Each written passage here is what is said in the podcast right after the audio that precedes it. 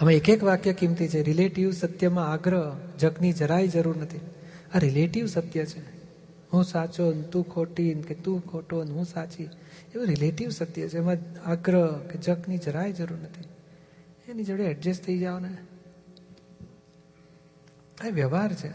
નહીં, અત્યારે પાંચ દિવસ તમે આવ્યા હોટલમાં તમારા ઘરમાં તો પાણીનું કોઈ કામ હોય અને અહીંયા આમ જુદી જાતનું હોય. એડજસ્ટ થાવ કે ના થાવ તમારે મોટું બેસીને હોય ને અહીંયા આવડું નાનકડું હોય, આગળ જતા પેટને અડી જાય, તો શું કરો તમે?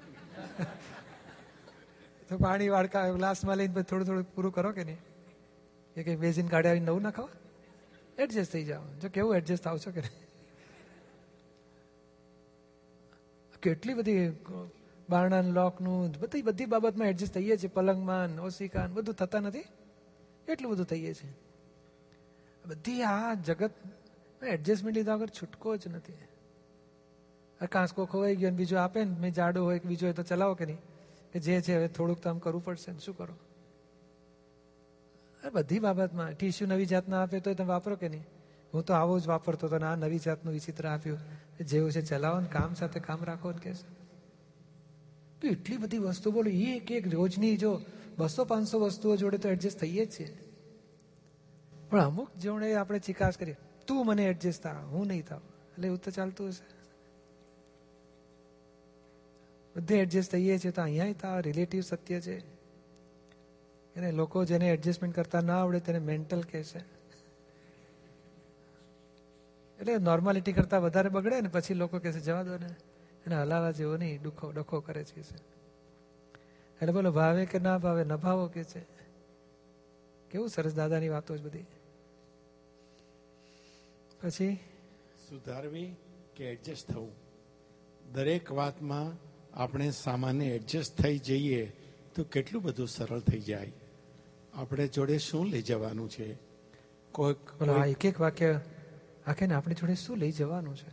આ સંસારની કઈ વેલ્યુ વસ્તુની વેલ્યુ મૂકવા જેવી છે? જો આવા જ આવા જો વાક્ય આપણા લક્ષમાં હોય ને તો આપણે છૂટી જાય. ને પાંચ દિવસ પછી શું લઈ જવાનું છે હોટલમાંથી આપણે? છોડી દઈએ ને. અને શેમ્પુ સાબુન શું કરવું છે? કે આવા તો ઢગલે બંધ મારા ઘરે પડ્યા છે. કઈ આપણે અડીએ કે? બધું મૂકીને જઈએ છીએ ને. તો આ જો આપણે પાંચ દિવસ માટે હોઈએ છીએ, તો એડજસ્ટમેન્ટ લઈએ છીએ પછી છોડીને જતા રહેવાનું. લક્ષમાં જ હોય છે. કે આ પાણી લીકેજ થાય છે ને આ કચરો છે ને બીજું આ બરોબર નથી મૂકો, આપણે ચાર દાડા, પાંચ દાડા કાઢવાના પછી જતા રહેવાનું. તો આ જગતમાં આપણે થોડા દાડા કાઢીને જતા રહેવાનું છે. જોડે શું લઈ જવાનું છે? આ કાયમનું સમજે છે એટલે આ કકડાટ છે બધા. પછી? કોઈ કહેશે કે ભાઈ એને સિદ્ધિ કરો. અરે તું એને સિદ્ધિ કરવા જઈશ તો તું વાકો થઈ જઈશ. હા કઠણ વસ્તુને સિદ્ધિ કરવા જાય પોતે વાકો થઈ જાય. એવો નિયમ છે. મેં આ ને આવો જાડો પાઇપ હોય ને પછી સીધો કરવા જાવ ને પછી તમે વાંકા થઈ જાવ તો એ સીધું ના થાય એ વાંકો ના થાય. એટલે શું અમુક અને બધું સોફ્ટ વસ્તુ હોય ને તો તમે આમ કરો તો સીધું થઈ જાય વાંકું થઈ જાય. ફોલ્ડ થઈ જાય આખું. એટલે કે ને કે હા સીધી કરવા જઈશ તો તું વાંકો થઈ જઈશ કે પછી? માટે વાઈફને સીધી કરવા જશો નહીં. એટલે બેવું સામે વાઈફે હસબન્ડને સીધા કરવા જવું નહીં. આટલા ભાઈએ પૂછ્યું હશે એટલે આ બેન માટે વાત નીકળી પણ આ બેવે હમણાં જવાનું શું? એટલે વાઈફે હસબન્ડને સીધા કરવા જવું નહીં હસબન્ડે વાઈફને સીધા કરવા જવું નહીં કે છે. એવું દાદા કહેવા માંગે છે. પછી? જેવી હોય તેને કરેક્ટ કહીએ. આપણે એની જોડે કાયમનું સાઢું સહિયારું હોય તો જુદી વાત છે. આ તો એક અવતાર પછી ક્યાંય વિખરાઈ પડશે.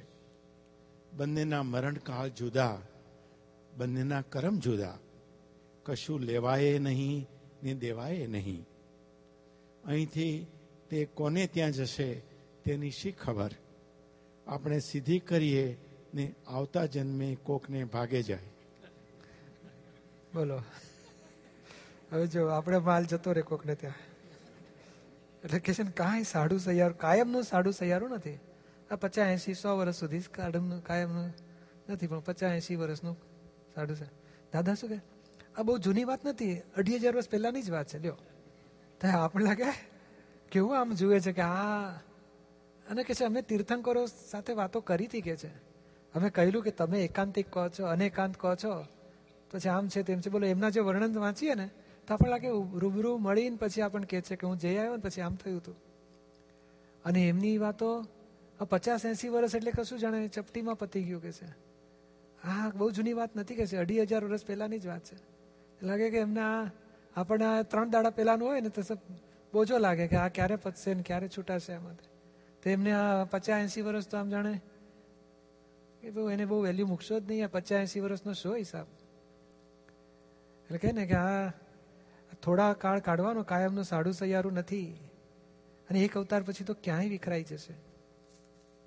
બોલો, આપણે આ લેવલે, આ બધી એમને, આ જ્ઞાનીઓને શું વર્તું હશે? કે ને કે જેને આ સંસાર ઘટમાળમાંથી છૂટવું હોય, તેણે એડજસ્ટ થઈ જવું જોઈએ. પછી કે આપણે જોડે શું લઈ જવાનું? એની જોડે કાયમનું સાડું સૈયારું નહીં. એક અવતાર પછી ક્યાંય વિખરાઈ જઈશું? પણ આવી બધી વાતો જ આપણા દિલમાં કાયમ ઘૂંટ્યા કરવી જોઈએ. તો આ સંસાર આપણો ડી વેલ્યુ થઈ જાય અને આત્માની વેલ્યુએશન એટલી બધી વધે કે આપણે પછી આ સંસાર પ્રત્યે રાગદ્વેષ રહે જ નહીં આપણને. આ અણસમજણ જ કાઢવાની છે કે રાગદ્વેષ કાઢવાના નથી. એની વેલ્યુ મુકાઈ છે ને એટલે રાગ કહેવાય છે. માટે પછી ડી વેલ્યુ કરી નાખો તો રાગ ઉપડી જાય. પછી દ્વેષ ઊભો જ ના થાય. અને કહે છે ને, કેટલું અસર છે. એક અવતાર પછી ક્યાંય વિખરાઈ જશે. બંનેના મરણકાળ જુદા, કરમ જુદા. કશું લેવાય નહીં, દેવાય નહીં. અને ઝીણવટથી તપાસ કરીએ ને, બોલો, આપણી દાઢ દુખતી હોય ને, તો એમ કશું ના થયું હોય. એ નિરાતે ઘોરતા હોય. અને આપણે કેમ બહુ દુખે છે? તો કે તમે બાજુના પલંગમાં જઈને સુઈ જાઓ કે છે. અરે, તને આપણને ખાતરી થાય કે ભાઈ લેવા દેવા કશું જ નથી. અને કહે છે ને, આપણે સીધી કરીએ, આવતે ભાગ, આવતે જન્મે કોકને ભાગે જતી રહે. અહીંથી કોને ત્યાં જશે તેની શી ખબર? અલબત્ત આપણા તો મહાત્મા બધા મોક્ષે જવાના, પણ મોક્ષે આવતે ભાવમાં કઈ પાછું ઓળખાણ પારખાણ તરીકે ના હોય, એક મહાત્મા તરીકે હોય પાછા. પછી? માટે તમારે એમને સિદ્ધા કરવા નહીં. એ તમને સિદ્ધા કરે નહીં. જેવું મળ્યું એવું સોનાનું. પ્રકૃતિ કોઈની કોઈ દાડો સિદ્ધિ થાય નહીં. કૂતરાની પૂંછડી વાંકીને વાંકી જ રહે. એટલે આપણે ચેતીને ચાલીએ. જેવી હો, તેવી ભલે હો એડજસ્ટ એવરીવેર પ્રકૃતિ લીમડો પીપળો થાય નહીં, પીપળો લીમડો થાય નહીં. મને બોલો, સરખું પાણી પીએ, હા, બેવ.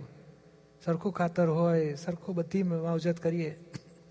કડવો જ થયા કરે અને આ મીઠો જ થયા કરે આંબો એટલે પ્રકૃતિ જેવી છે એવું આપણે એડજસ્ટમેન્ટ લો. અને ચાલો, આપણે ભૂલ કાઢ્યા વગર આપણે એડજસ્ટમેન્ટ લઈએ છીએ જાદો ને કચકચ કરે છે બોલશો જ નહીં કે પતિ જાય ને કામ કે છે. એમ નહીં, ભરેલો માલ છે, શુદ્ધાત્મા છે, અને એડજસ્ટમેન્ટ લેવાનો હેતુ એ છે કે મારી પ્રકૃતિના દોષો ખલાસ થાય, મારે મોક્ષે જવું છે. આપણે શું છે કે બટન જુદી જાતના દબાઈ જાય છે, અને એડજસ્ટમેન્ટ લઈએ છીએ એ નહીં, આપણે મોક્ષના ધ્યેયપૂર્વક એડજસ્ટમેન્ટ લેવા જોઈએ. તો કાયમનું સોલ્યુશન આવે કાયમનું કલ્યાણ થાય આપણું, કાયમ માટેનું. અને અત્યારે તો આમાં કે તમારે એમને સીધા કરવા જો બંને સમજતા હોય, તો એકબીજાને સીધા કરવાની મહેનત જ ના કરે. છતાં બેમાંથી એક ના સમજે ને બી એક એક જ્ઞાન ના લીધું અને એકે લીધું હોય, તો આપણે તો બહુ ભારે લાગે. પણ છતાંય આપણે એડજસ્ટમેન્ટ કરતા જઈએ તો નિયમ કેવો, જ્યાં સુધી શીંગડું હોય ત્યાં સુધી વાગ્યા કરશે. અને શીંગડું તૂટ્યા કરશે. અહંકારને ભોગવટો હોય છે, કોઈ પણ પરિસ્થિતિનો. જેમ જેમ અહંકાર ઓગળી જશે, પછી એ જ પરિસ્થિતિ ભોગવટો નહીં આપી શકે. એટલે આપણો અહંકાર ખલાસ થવા માટે કુદરતના નિમિત્તો હોય છે. કે ભાઈ આ કેમ અહંકાર ઊંચો કર્યો તમે? માટે માર ખાઓ. અહંકાર ઓગળી ગયો તો નિમિત્તો બધા ઉડી જશે. પછી કોઈ ઉપાધિ કરાવનારું નિમિત્ત આપણને થડામણમાં આવશે નહીં. એટલું બધું સાયન્ટિફિક સર્કમસ્ટન્શિયલ એવિડન્સના હિસાબે હિસાબ આવતું હોય છે, બોલો. એટલે આપણે ચેતીને ચાલીએ કે મારે છૂટવું છે, મારે મોક્ષે જવું છે. મારે એડજસ્ટમેન્ટ થવું લેવું છે. પછી? પત્ની તો છે કાઉન્ટર વેઇટ હેડિંગ છે. પ્રશ્ન કરતા હું વાઇફ જોડે બહુ એડજસ્ટ થવા જાઉં છું પણ થવાતું નથી. પાનું આઠ. આ લોકોને પ્રોબ્લેમ જ નહીં ને? શાંતિ. પેજ નંબર આઠ. દાદાશ્રી, બધું હિસાબ હિસાબ સર છે. વાંકા, આટા ને વાંકી નટ. બરાબર મિલીમીટર થ્રેડ હોય તો મિલીમીટર થ્રેડ વાળો નટ હોય ને. અને પેલું બીએસડબલ્યુ તે જ જાતનો થ્રેડ હોય. અમુક ખાંચા સ્ક્વેર હોય, અમુક ત્રાસા હોય, એવા ઝીણી ઝીણી જાતના થ્રેડ હોય બધા. દાદા કે તમને આટલી બધી દુનિયાની કેટલી બધી વસ્તી બોલો તમને આ કેમ ભેગી થઈ? નટ.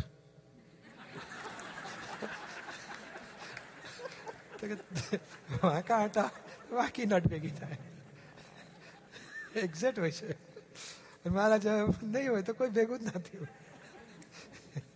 બીજા કોઈ માતાના ભટકાય તો ખરા પાછા આમાં કે વ્યક્તિ ના લઈએ પણ એટલે વાઈફ કે હસબન્ડ ના લઈએ તોય જીવનમાં હોય વ્યક્તિઓ આપણે એક્ઝેક્ટ આપણી પ્રકૃતિને આપણો જેવો અંકાર હોય ને એનો કાઉન્ટર વેટ આપણને ભેગું થાય એક્ઝેક્ટ આપણને તોડી નાખનારું છે ઘરમાં બાપ એટલો હોશિયાર હોય ને છોકરો એટલો ડબ્બા જેવો હોય ને, તો બાપ કંટાળી જાય કે આ છોકરાને કેવું શું કે છે?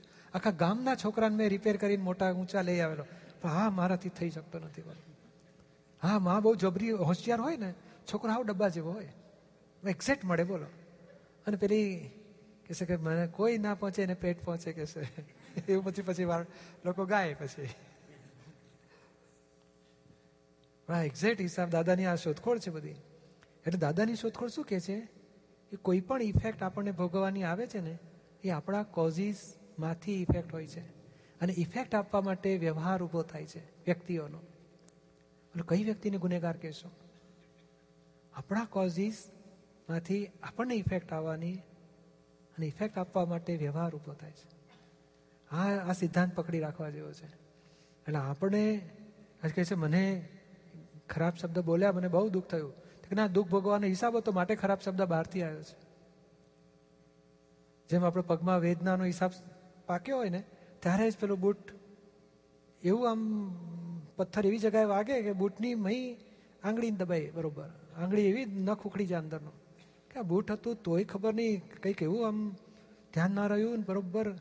પથ્થર આવો હોય ને, આપણો આમ બૂટ આમ નીચેથી પસાર થાય પેલી ઉપરથી આંગળી એકદમ નખને અડી જાય ને, પેલું વાગી જાય. તો હા, તો કે ના, વેદના ભોગવાનો હિસાબ હતો. તેથી બહારથી આ પથ્થરો અડ્યો. તો આપણ શું આ પથરાએ મને મારું નખને વગાડી દીધું. એવું નથી. કોઈ માણસના શબ્દો આપણને અસર કરે છે? એ માણસ ભમરડો છે, શુદ્ધાત્મા બોલી શકતો નથી. રેકર્ડ બોલે છે, વ્યવસ્થિત બોલાવે છે. આપણને ભોગવાના હિસાબે એના શબ્દો આવે છે. કોનો વાક કરશો આપણા કોઝિસની ઇફેક્ટ આપણને આવવા માટે આ વ્યવહાર ઊભો થાય છે. અને આ જો સિદ્ધાંત આપણી પાસે હોય ને, તો પછી કોઈ વ્યક્તિ દોષિત જોવાનું રહે જ નહીં આપણે. અને દોષિત જોઈશું નહીં, તો આ જગતમાંથી આપણે મોક્ષ થશે. એટલે આમાં આગળ સરસ વાક્ય આવે છે, સાંભળીએ આપણે. બધું હિસાબ સર હિસાબ સર છે, વાંકા, આંટાને વાંકી નટ, ત્યાં સીધી નટ ફેરવે તો શી રીતે ચાલે? તમને એમ થાય કે આ સ્ત્રી જાતિ આવી કેમ? પણ સ્ત્રી જાતિ તો તમારું કાઉન્ટરવેટ છે. જેટલો આપણો વાંક, એટલી એ વાંકી એટલે તો અમે બધું વ્યવસ્થિત છે એવું કહ્યું છે ને.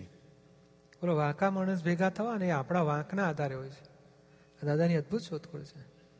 આપણે કહે, મને આવું કેમ? મારો ઓફિસમાં આવો માણસ કેમ મને ભેગો થાય છે?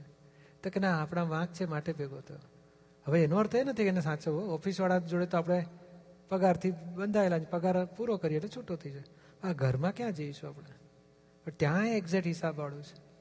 એટલે આ દરેક પરિસ્થિતિમાં આપણું જો પ્રકૃતિનું શોધખોળ કરીએ કે આપણામાં કઈ કચાશ છે કે આપણા માથાનું ભટકાવે પણ, તો આપણી આ નબળીઓ તૂટી જાય એવું છે?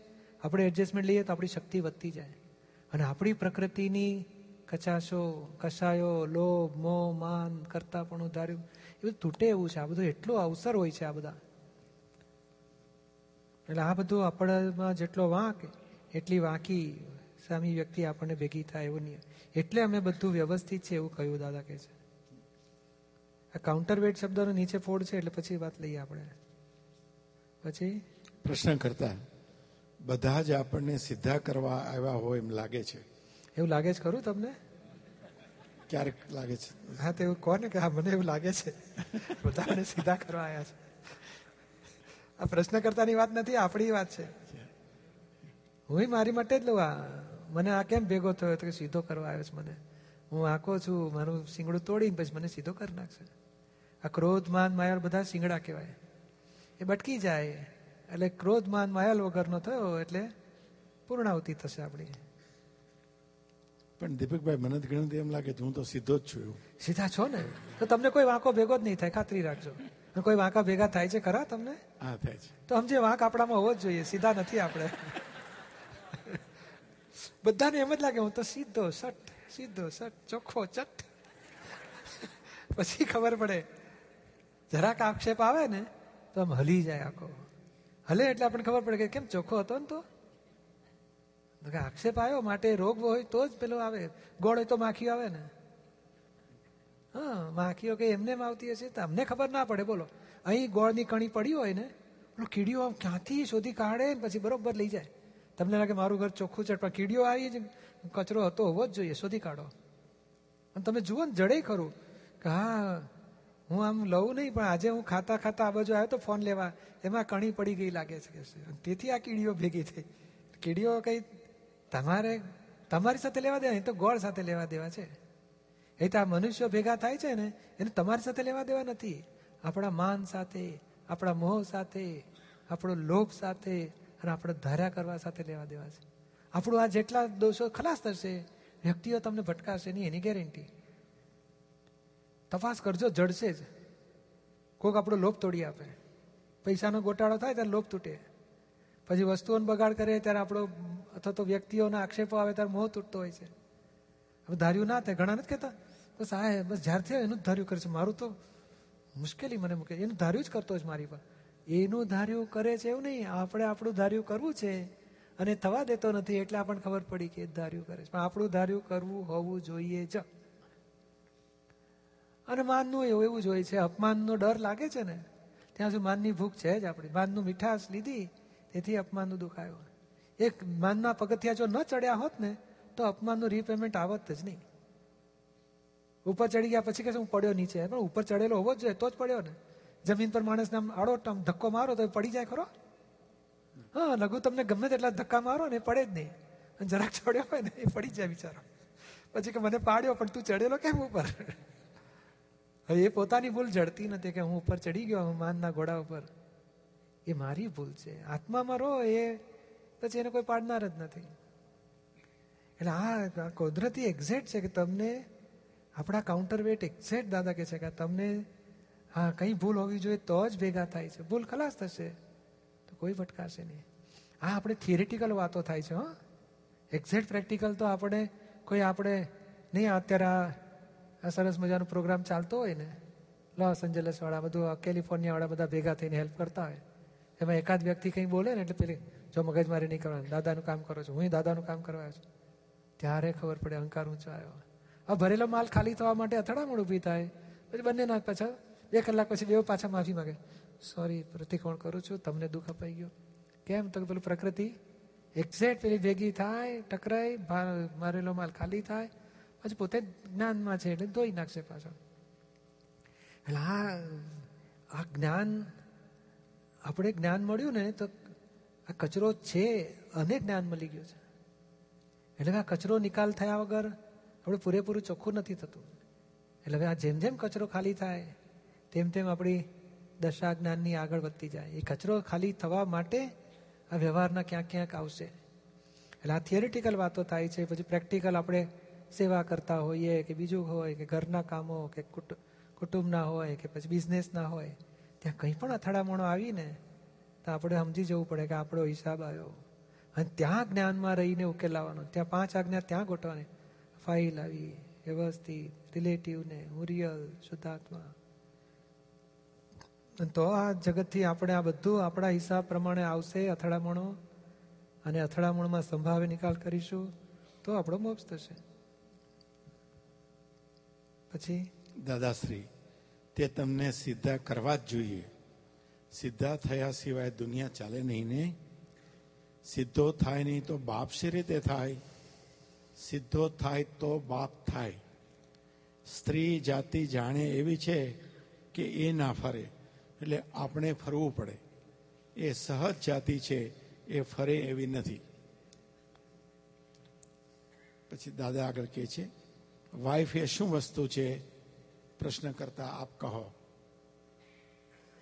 દીપકભાઈ, આપ કહો. દાદા કે છે wife is the counterweight of man કેટલું ઇંગ્લિશમાં સરસ બોલે છે.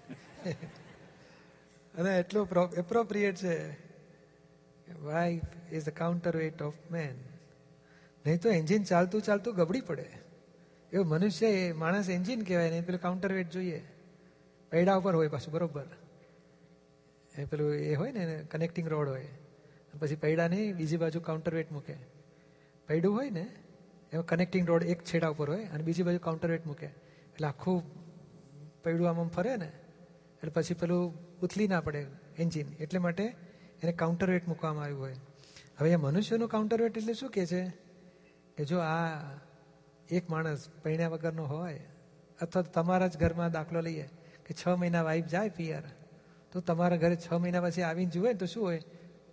ખમીસ આમ પડ્યું હોય, કપરકાબી આમ પડ્યા હોય, ડબ્બા આમ ખુલ્લા પડ્યા હોય, બૂટ આમ પડ્યા હોય, મોજા આમ હોય ચાર દાડાના કપડાં ધોયા વગરના પડ્યા હોય.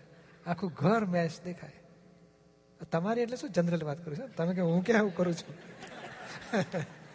આ જનરલ વાત લઈએ વિચિત્ર બધું ઘરમાં હોય. અને બધું ગંદવાડો ગંદવાડો. એટલે વાઈફ હોય ને, અને ના હોય ને તો બોલો શું થયું હોય?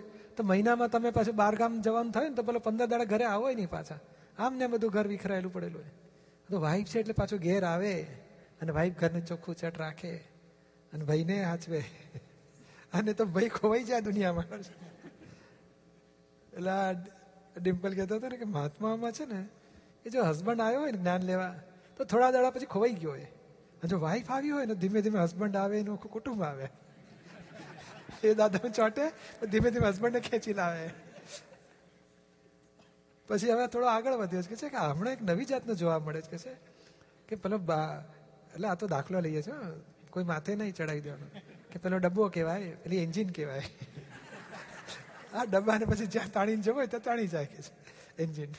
દાદામાં ચોંટી એટલે પછી છોક ધણી ચોંટે જ. ડબ્બાને પાછળ આવવું જ પડે. હવે છોકરાઓ ગાઢ જેવા જ કે છે. એ લીલી ઝંડી ધરે ને પછી ગાડી એન્જિન ચાલે. તો અત્યારે આવડું નાનું બોલો. બાબલું હોય ને પાંચ મહિનાનું હોય, ત્રણ મહિના બધા મમ્મી પપ્પાનો ફર્યા છું એ દાદા ભગવાનના હસીમ જે જે કારક ગાયા વગર સૂતું જ નથી કે છે. તે કું, કર્યા જ કરે. પછી ગાળિયા એટલે પછી સુઈ જાય શાંતિથી. દાદા એટલે એવું ખુશ ખુશ થાય. દાદા દાદા. બોલો, પેલી કેસેટે મૂકો, પેલી મૂકો કે છે આવડું નાનું હોય ને ટીવીમાં જઈ કે આ દાદાની મૂકો. ટીવીની બીજું નહીં જોવાનું કે છે વર્ષના દોઢ વર્ષ. આખો દાડો દાદાનું જ કરતા હોય છોકરાઓ. તે મમ્મી પપ્પાને ના કરવું હોય તો કરાવી નાખે. એટલે સમજણ પડી કે આ ગાર્ડ જેવો છે. એન્જિનને ચાલુ હોય ને, પછી ડબ્બો એની પાસે જવાનો છે. લીલી ઝંડી ધરે, પછી જાય.